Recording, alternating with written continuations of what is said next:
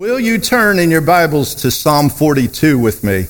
We are in a series called Summer in the Psalms.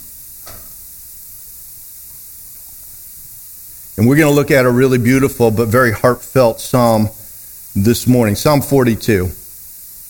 Let's read through the entire psalm, and then let's open with a word of prayer.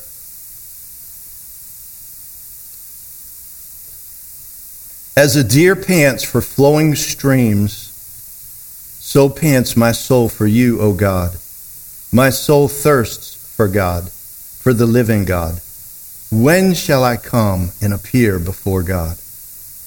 My tears have been my food day and night, while they say to me all the day long, where is your God? These things I remember as I pour out my soul, how I would go with the throng and lead them in procession to the house of God, with glad shouts and songs of praise, a multitude keeping festival. Why are you cast down, O my soul? And why are you in turmoil within me?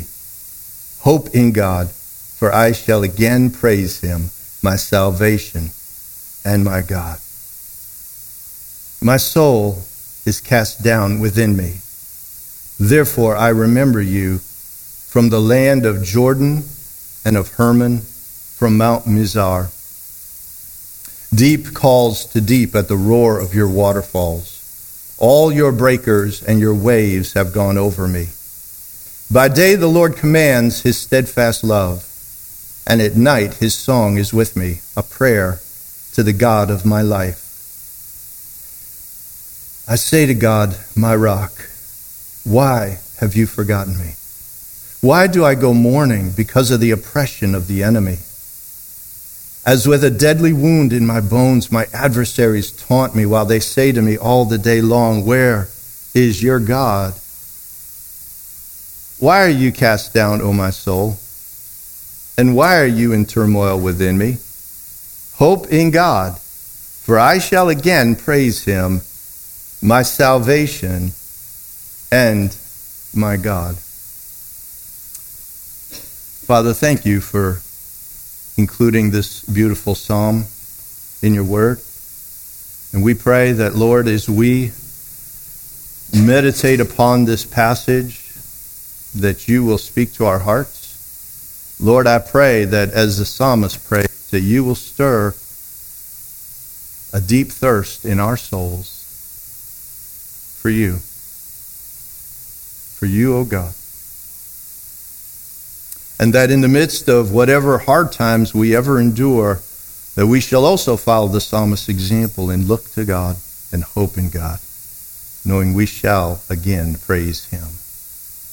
For you are good. So bless this time, we pray. In Jesus' name, amen. The book of Psalms is broken into actually 5 books. Psalm 42 is the first book of the second book. And a summary of the second book is that it speaks of, or the theme of the second book is God before us. God before us. The God that goes before us. Psalm 42 is the honest confession of a man whose soul is in deep distress. Deep distress. And is fighting for faith to believe that God is going to meet him there. We don't know for sure who wrote Psalm 42.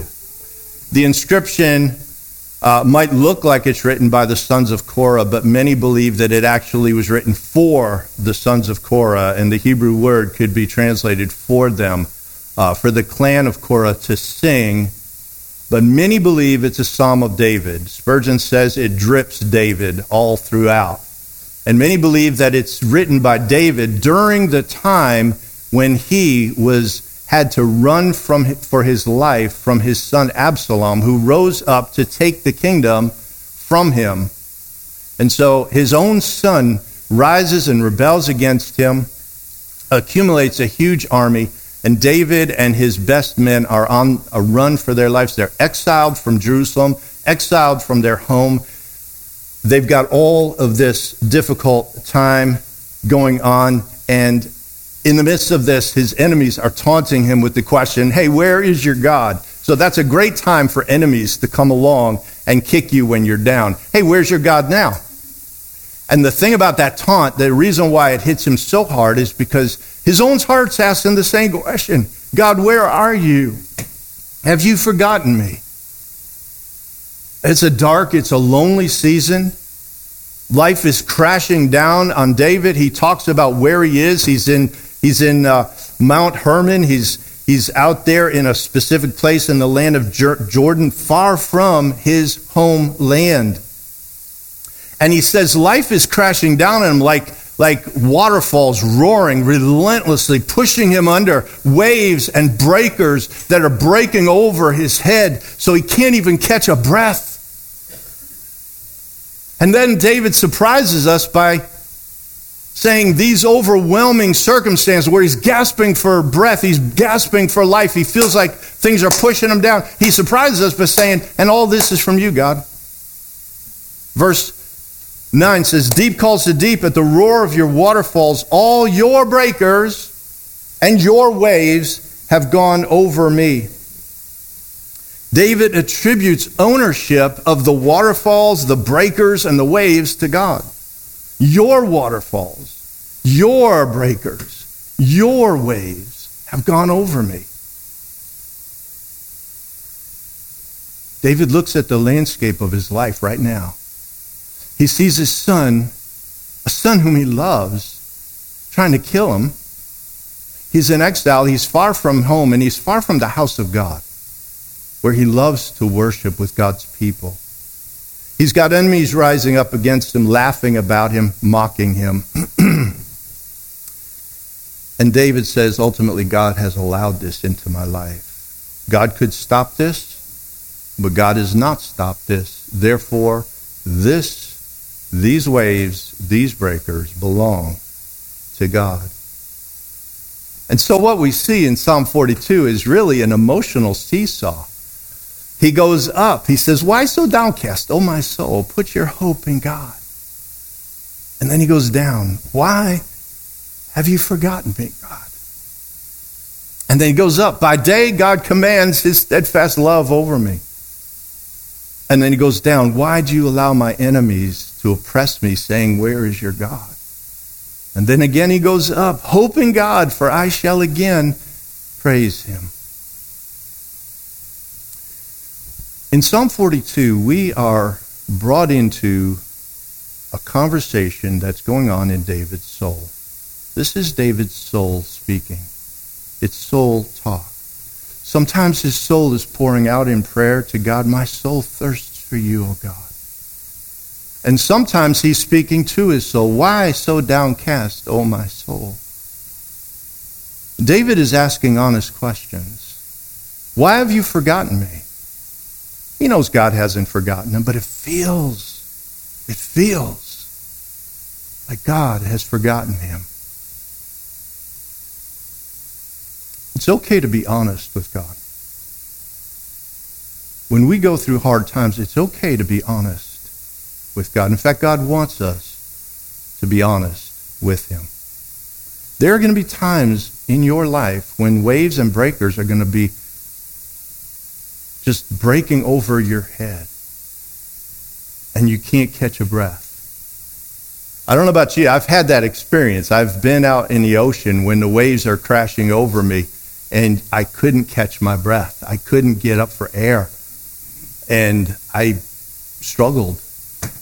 Well, that happens in life sometimes, where circumstances just keep coming, and you're wanting a breath of air, and something else hits. As a pastor, I've seen it in people's lives so many times. Like, God, would you just give this person a break, please? Would you give them a time of refreshing? And you know what? Sometimes God does right away, and there's refreshing. It's like, thank you, God. Sometimes more breakers come, and it's like, how you doing? It's like more waves, more breakers. And then on top of that, when things are going hard, if you've got anybody who's got it out for you, anybody who mocks your faith or thinks you're a fraud or whatever, this is a great time for them to sit back and say, looks like trusting God isn't working out that good for you. And they mock. That's what's going on in David's life. David's honest with God. It's okay to be honest with God. David goes there, but he doesn't stay there. I love his resilience. He fights for faith. He talks to his soul. He says, God, soul, it's kind of funny. He says, soul, why are you so downcast? But he's actually just kind of answered it. Everything in life is going wrong. He says, but why are you so downcast? Put your hope in God, for I will yet praise him. God is going to help me. And I want you to be able to say that in your heart when you're in a hard circumstance. Things may look hard right now. Things may look tough right now. God is going to help me. God is going to draw me through this. He's going to get me through this. God is going to come through. Put your hope in God's soul. Put your hope in God. David talks to his soul. I want to point out one thing. When life goes like this and goes sideways and things are hard and things are going wrong and all of that, when I was younger, I could have given you reasons why. You know, I knew why. And I could sit with somebody and say, well, here's 5 reasons why this is happening. As I've gotten older, I realized life is way too complicated for that. And God's doings are too mysterious to always trace out. Here's why. I've talked with people who are going through crushing heartbreak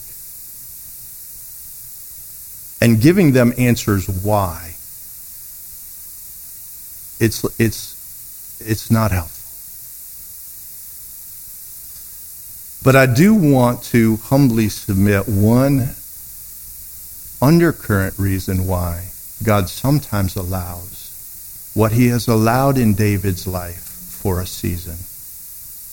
Because ironically, during these seasons, when everything else, everything we rely on, all the strength we think we have is stripped away, God can use that to deepen our thirst for him. To deepen our desperate thirst for God.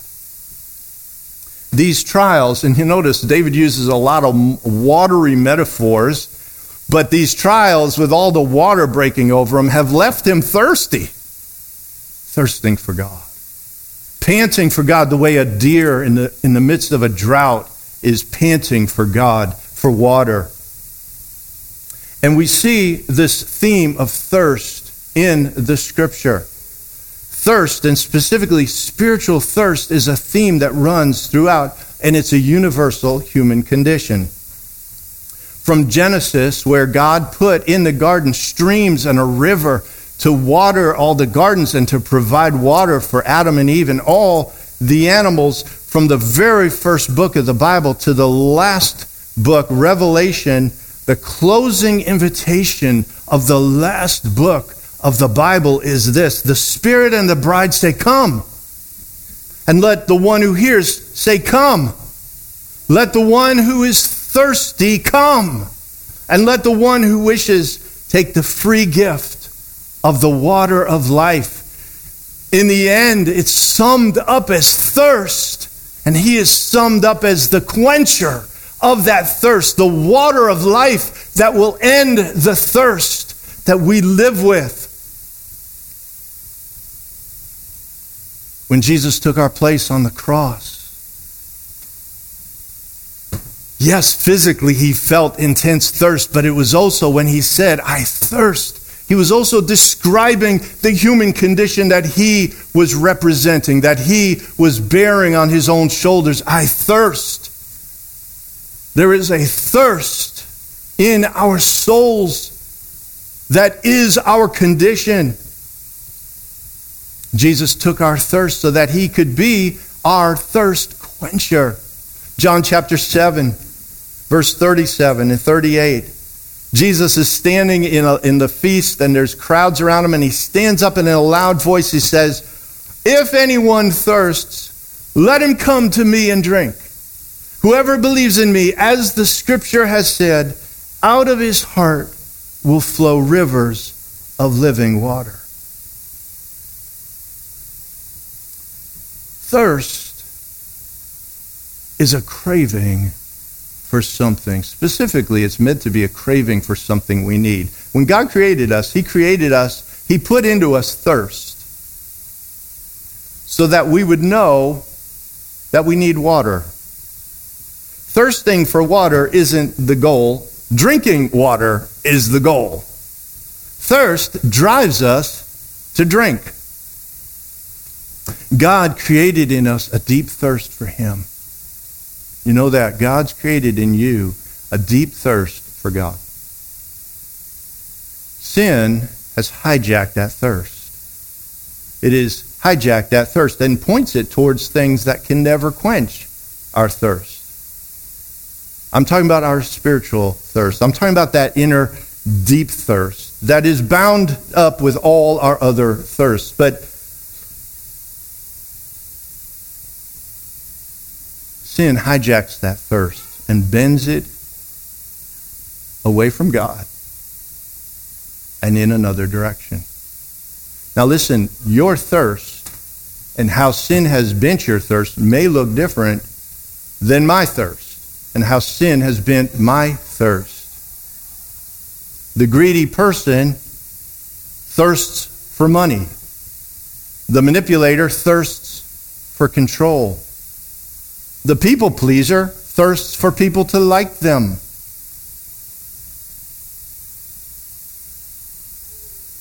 The victim thirsts for people to always feel sorry for them, the person who has a victim mentality. One person thirsts for adventure, another person thirsts for safety. Some thirst for power, some thirst for popularity. One person thirsts for success. Another person thirsts to not fail. Sexual immorality is a thirst. Violence is a thirst. Proverbs talks about those who drink the wine of violence. Thirst, thirst, thirst. It's a driving force in our lives. Whether we know it or not, thirsts are a driving force in our life. But listen, thirst is not bad. Sin does not really create thirst. It hijacks the thirst that God has put in us. These thirsts in some form or another were God-given. It's normal to want to be liked and want people to care about you. That's normal. That's not weird. It's normal to want security and safety. It's normal to desire food and shelter.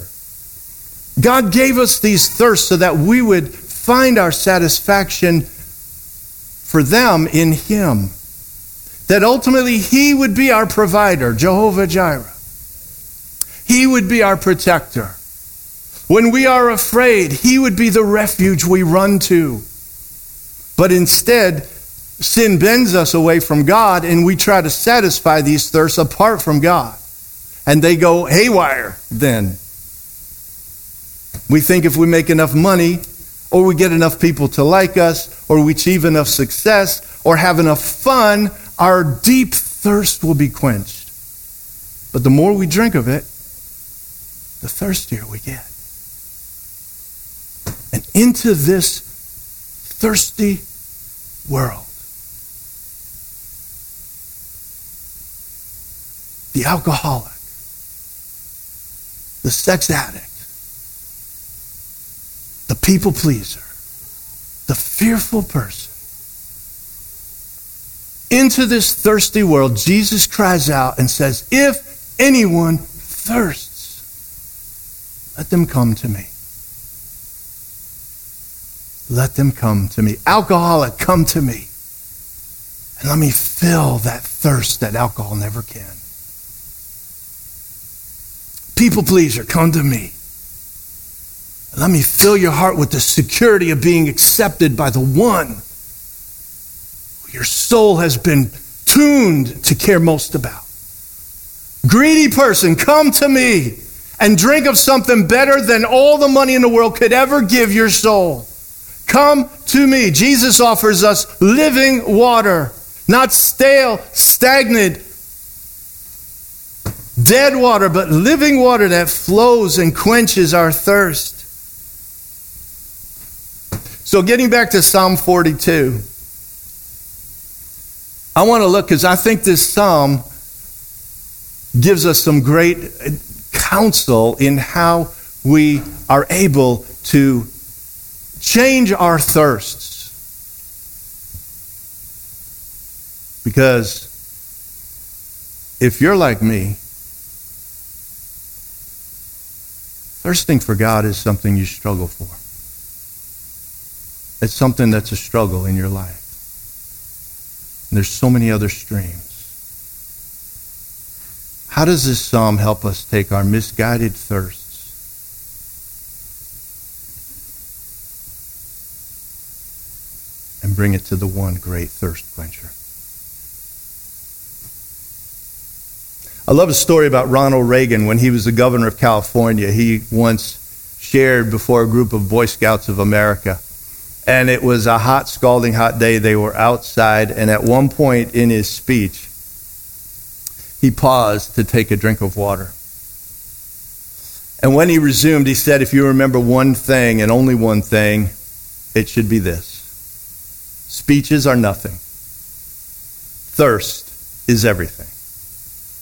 Always obey your thirst. A man named Donald Ridkin was an ad executive for Sprite, and he had been working on a campaign to try to change their image.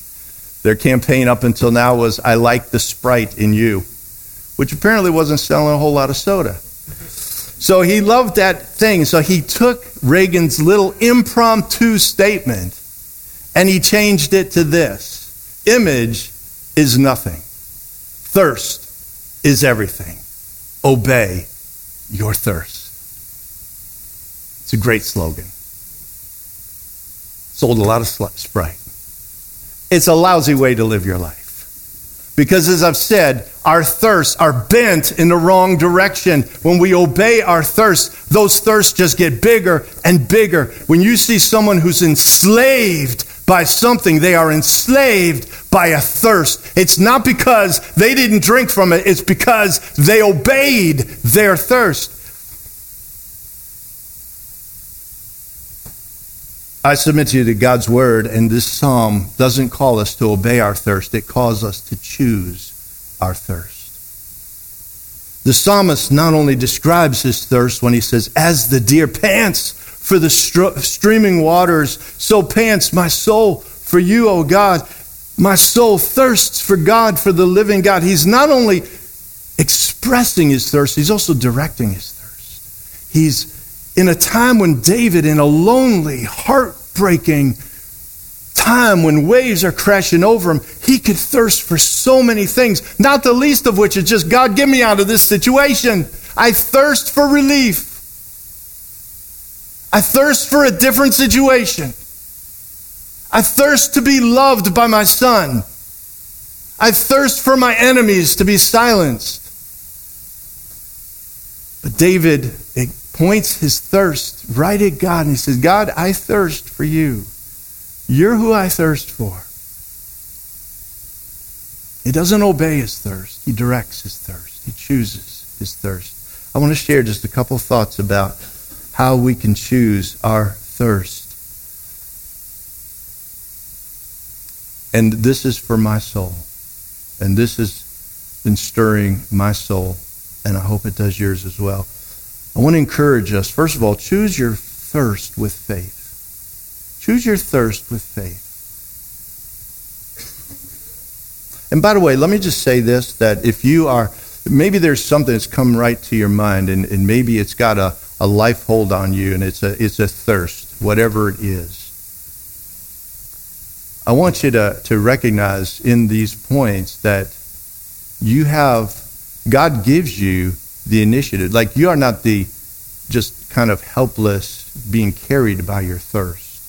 God can give you grace, and we're going to look at that, to change your thirst. Choose your thirst, but choose your thirst with faith. David is in a hard place, but he continually points his faith towards God.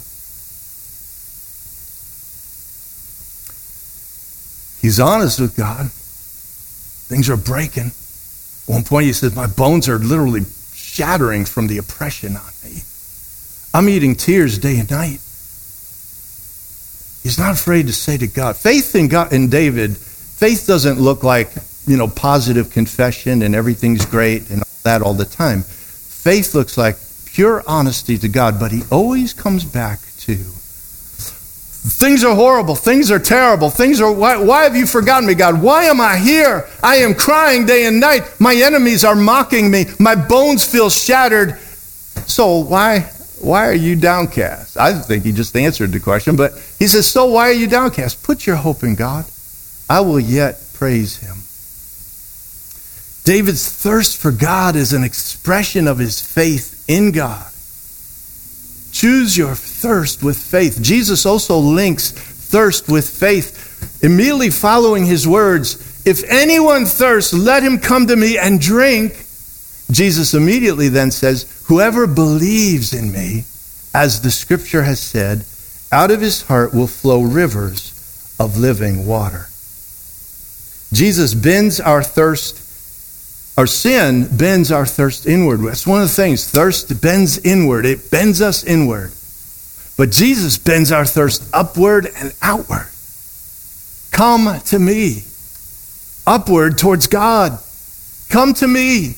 That's what thirst is meant to drive us to. It's meant to drive us to God. Jesus is saying, come to me with your thirst. Bring it to me. Look upward. And then he says your thirst will then bend outward. Your heart will flow with rivers of living water.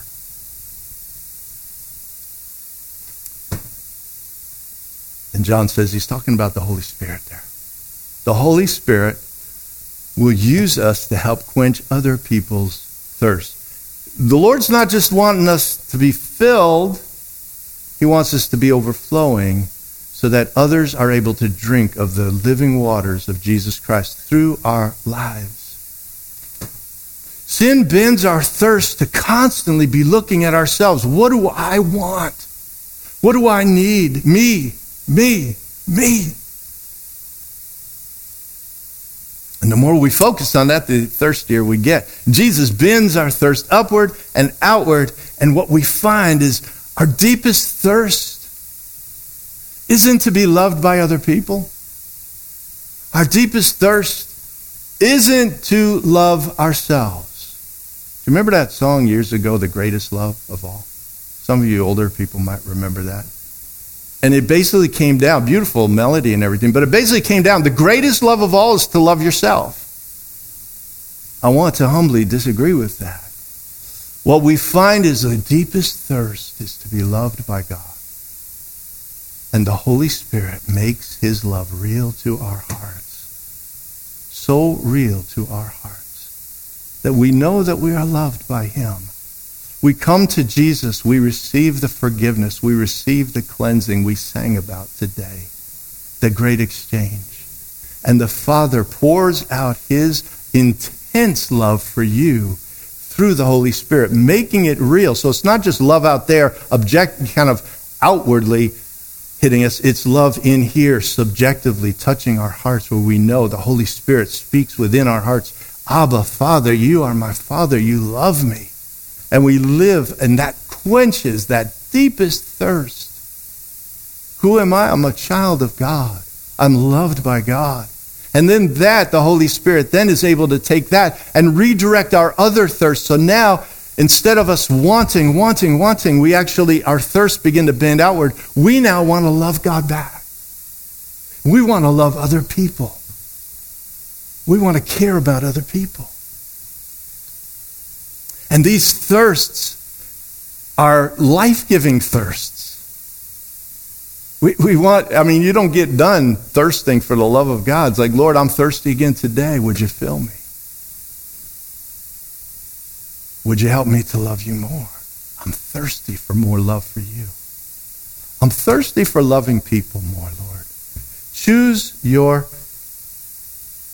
thirst with faith. Secondly, choose your thirst by asking God to give you a greater thirst for him. David opens the psalm with a prayer to God. As a deer pants for flowing streams, so pants my soul for you, O God. My soul thirsts for the living God. He's praying about his thirst. And I think that's a good thing for us to do as well, especially when our thirst for God is small and our thirst for other things is bigger than we want it to be. As I said, my thirst for God isn't where I want it to be.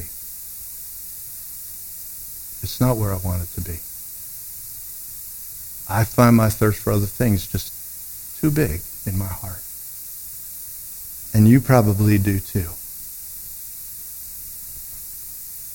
Go to God with that. Don't try to put on a phony. Be honest. Be honest.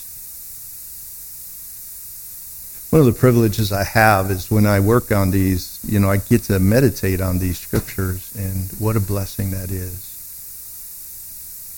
And as I meditated on this scripture, I recognized, man, Lord, my thirst isn't where I want it to be. And I felt this heaviness come upon me. And I don't think for any particular reason. I just felt this heaviness come upon me. Literally while I'm working on this. I had to get up and take a walk. And just, what David is doing, he's just pouring out his soul to God. If you're in a deep place, you're in a hard time in life, or maybe just emotionally getting banged around, or a dark soul season of the soul, or whatever it is, pour out your heart to God. Take a walk. Whatever. But just be with God and let him know. If you find you're thirsty for this, that, and the next thing and have no thirst for God, tell God that. Tell God that.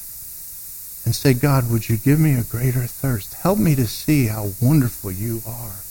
Help me to see that I need living water, not dead streams, not stagnant water. Let God know. And say, God, give me a stronger thirst. Listen. I love the scene when Jesus comes to a man whose son is, I think, demon-possessed. And he says, if you can do anything, Jesus, please do. And Jesus says, if I can. All things are possible to him who believes. And this father cries out. I love him. God bless him. I'm so glad he's in Scripture. Lord, I believe. Help my unbelief. Got some faith happening here, Lord, but man, I've got some unbelief happening too. Help me in my unbelief. In James 1, it says, if anyone lacks wisdom, let him ask of God, and God will give it liberally. If we can ask God for faith, and we can ask God for wisdom, I think we can ask God for thirst for him. God, would you give my heart? Lord, I thirst. Help my lack of thirst. Pour out your heart to God. And lastly, we can choose our thirst by seeking the Lord. Thirsting for God is really, it produces people who are seeking God. And God promises that people who seek for God will find him. Jeremiah 29:13, you will seek me and find me when you seek me with all your heart. I think that describes thirst. That does not describe a half-hearted, you know what, I'm going to add Jesus into my day. It's like when you seek me with all your heart. That's like thirst. God, I am thirsty for you. I'm seeking you with all my heart. God says, you're going to find me. God responds to thirst. Seeking God with all our heart is being thirsty ground, crying out for rain.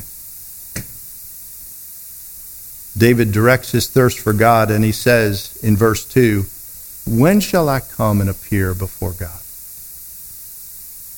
Now, what we need to understand about that sentence, it sounds very mystical. Like, when am I going to be standing before God? But what, in context, David is thinking about is a very practical, very solid, tangible place. David loved to go to the temple. to the house of God. And he loved to be with God's people and sing and shout the joyful praises of God. And now he's in a desolate place. And he remembers that. And he's like, God, when can I go back there? When can I go back to the place where I would meet you face to face and feel the joy of my God and worship him in his house and joyously celebrate him with God's people? When can I come and appear before you, God? So I want to just encourage us. There are practical ways, and they don't get old, that we can seek God and cultivate our thirst for God. And it's really the spiritual disciplines, with one addition. It's like reading God's word. We're never going to thirst for God if we don't read his word. We need God's word to build that thirst in us, and also to quench that thirst in us. Praying. I've already taught pouring out your heart to God. Find a way that you can pray. And maybe for one person it's getting into a closet and getting alone and praying. And for another person it's walking through the woods. Find a way that works for you and just pour out your heart to God and pray. Pray about that situation. Pray about that relationship. Pray about the thing that you desire. Pray about your thirst. Pray. Worshiping with other believers. How good it is for us to get together and worship together. Stepping into new ministries and new challenges and new opportunities to serve God. Sometimes thirst is built up or quenched in us, not by us getting, but by us giving. Because we get so much, and it's like, man, I gotta let some of this living water out. I've had times when I've been so dry. My faith is so dry. But somehow, God leads me into a conversation with someone about the Lord. And by the time I get done, man, my faith is alive. So look for those opportunities that God will give you for sharing Jesus with other people. Here's the added ingredient that's important, because we can do all those things by rote. And they do have value. But we are, God says, to do it with our heart all in. When you seek me with all your heart. It's all the heart that is the thirst.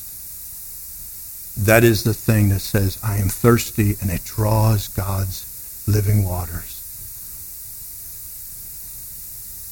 God created spiritual thirst in us to drive us to him, the fountain of living water. And only Jesus can satisfy fully and forever the thirst that is in our soul. But oh, how Jesus can satisfy that thirst. David is so right on when he prays, as a deer pants for flowing streams, for living waters, so pants my soul for you, O God. I want us to close. Let's close our eyes. I want us to close by taking a moment in the presence of the Lord. We're just going to be still.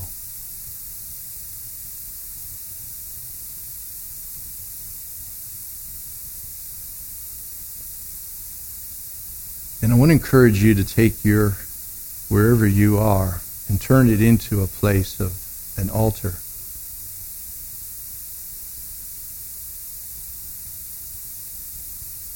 Wherever you are physically, but also wherever you are spiritually, wherever you are emotionally. Take that place and turn it into an altar. And come before the Lord.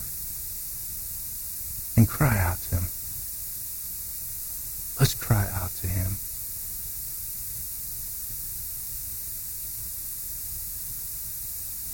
But here's what I want to encourage you to cry out for.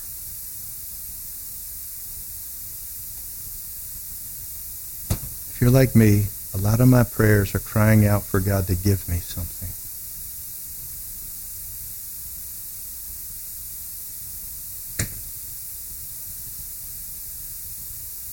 I guess in a sense we're crying out for God to give us something, but not a solution to this problem, not a relief from that issue, but thirst. Cry out and ask God to give us a greater thirst for him.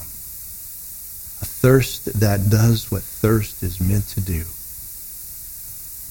Drive us and draw us to him, the fountain of living water. Ask him for a deeper thirst in your soul for him. Let's take a moment in silence, and then I'll close us with a word of prayer.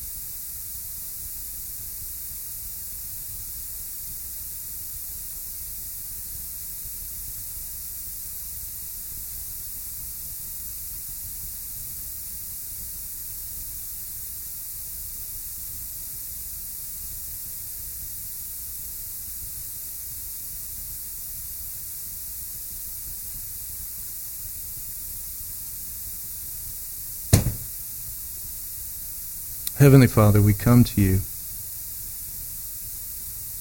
in the name of Jesus Christ and by the work of Jesus Christ. We thank you, Lord, that there is a fountain that flows from Emmanuel's veins, a fountain that cleanses us of all sin because we trust in Christ. We also thank you there's also a fountain that flows to us and through us as we come to Jesus, the fountain of living water. Lord, I pray for each and every one of us. Lord, for your people, for your church, not just this church. I pray to God you would bring revival seekers thirsty, who thirst for you.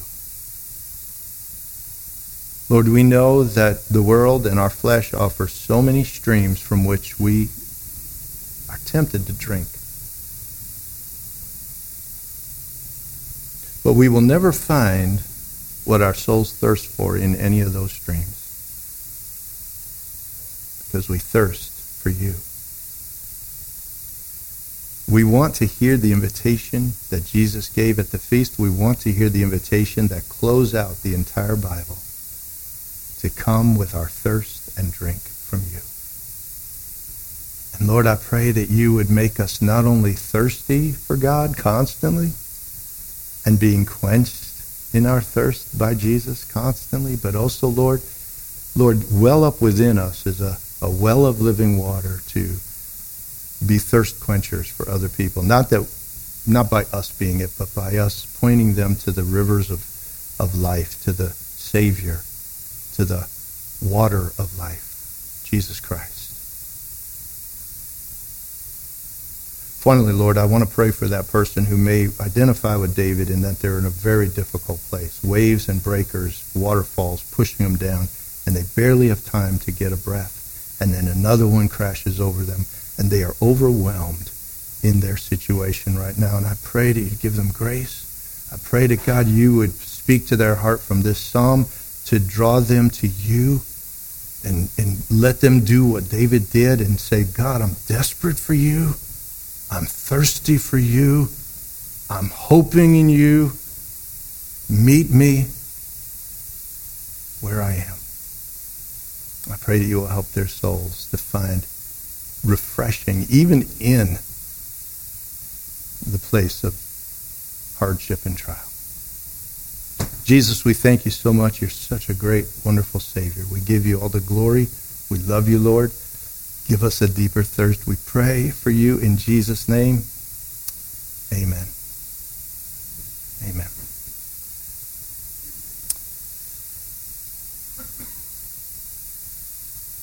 I know this is a commercial cliche, but I do want to say stay thirsty. Stay thirsty. Stay thirsty for the Lord. Pursue him. God bless you.